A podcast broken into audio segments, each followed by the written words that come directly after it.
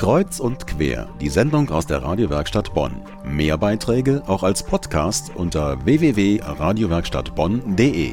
Wussten Sie, dass viele bekannte Adressen aus dem Köln-Bonner Geschäfts- und Wissenschaftsleben, etwa das Kölner Bankhaus Oppenheim, die Buchhandlung Bouvier oder die Kinderpsychiatrie der LVR-Klinik in Bonn, einmal von jüdischen Mitbürgern begründet wurde?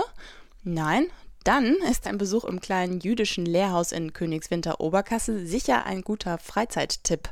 Am nächsten Sonntag, den 25. August, feiert das Lehrhaus sein fünfjähriges Bestehen. Meine Kollegin Ulrike Ziskofen hat sich vorab schon einmal dort umgeschaut. 300 Jahre jüdisches Leben in der Region.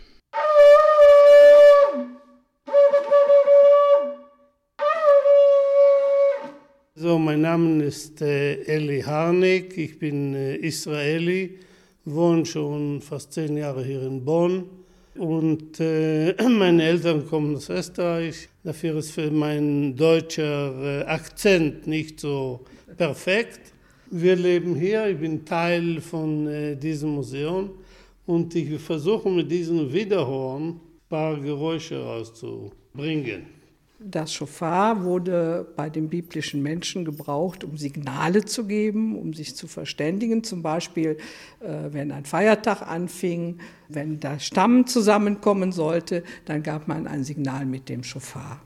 Heute wird das Schofar zu den hohen Feiertagen in den jüdischen Gemeinden geblasen. Gabriele Wasser, die hier das Schofar erklärt, ist pensionierte Lehrerin für Geschichte Deutsch und katholische Religion. Sie ist erste Vorsitzende des Vereins für Geschichte und Kultur der Juden der Rheinlande, der auch das kleine jüdische Lehrhaus betreibt. Eli Harnik lernte sie auf einer Israelreise kennen. Beide sind in zweiter Ehe miteinander verheiratet. Der bunt gemischte Verein hat vor allem ein Motiv, den Spuren jüdischer Geschichte in den Rheinlanden zu folgen – der früheren preußischen Rheinprovinz. Unser Ziel ist eben, keine Parallelgeschichte der deutschen Juden zu zeigen, sondern eine dass jüdische Geschichte ein integrierter Bestandteil in der deutschen Kultur und in der deutschen Geschichte war und ist. Der acht Jahre bestehende Verein macht Eigenforschung und finanziert sich durch Spenden und Mitgliedsbeiträge. Schulklassen kommen auch gern.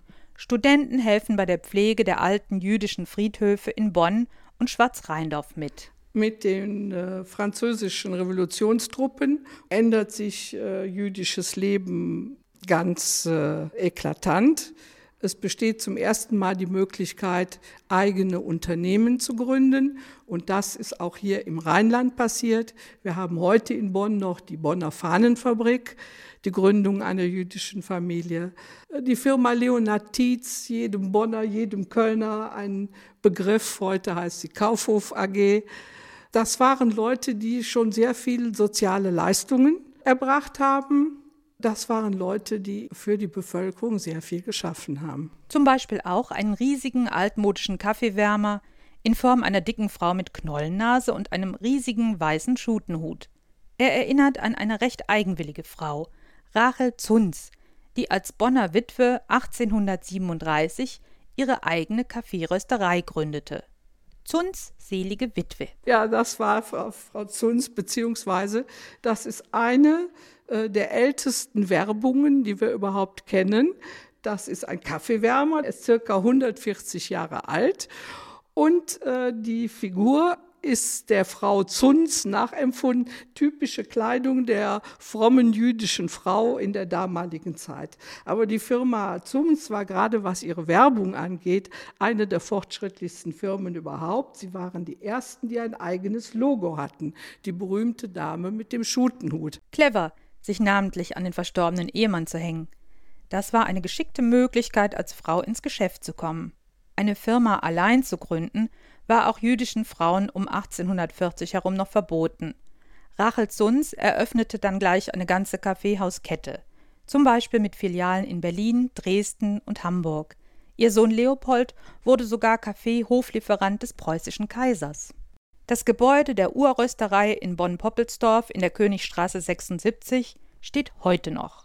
Es ist zwar kein Kaffeehaus mehr darin, sondern eine Kneipe, die heißt aber immerhin noch zur seligen Witwe und erinnert an die resolute Rachel Zunz. Am äh, Nachmittag des 25. August äh, feiern wir im Lehrhaus unser fünfjähriges Bestehen und wir machen Kurzführungen zu verschiedenen äh, Themenkreisen für die Exponate in unserem Lehrhaus. Wir wollen auch jüdisches Leben ganz lebendig zeigen. Das ist unser Hauptanliegen und wir werden paar koschere Speisen und solche Dinge auch haben.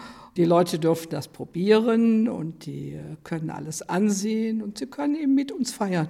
Am kommenden Sonntag von 14 bis 17 Uhr ist das Jüdische Kulturhaus geöffnet. Die Adresse Königswinter Oberkassel, Königswinterer Straße 647, Eingang Jakobstraße. Vormittags gibt es übrigens an dem Tag außerdem noch Führungen durch die beiden alten jüdischen Friedhöfe in Bonn an der Römerstraße und in Schwarzrheindorf. Beginn bei der Führungen ist um 11 Uhr, Treffpunkt jeweils am Friedhofseingang. Herren sollten dazu bitte eine Kopfbedeckung mitbringen. Im Internet informieren kann man sich auch über das Herbstprogramm im kleinen jüdischen Lehrhaus unter rheinland-israel.de.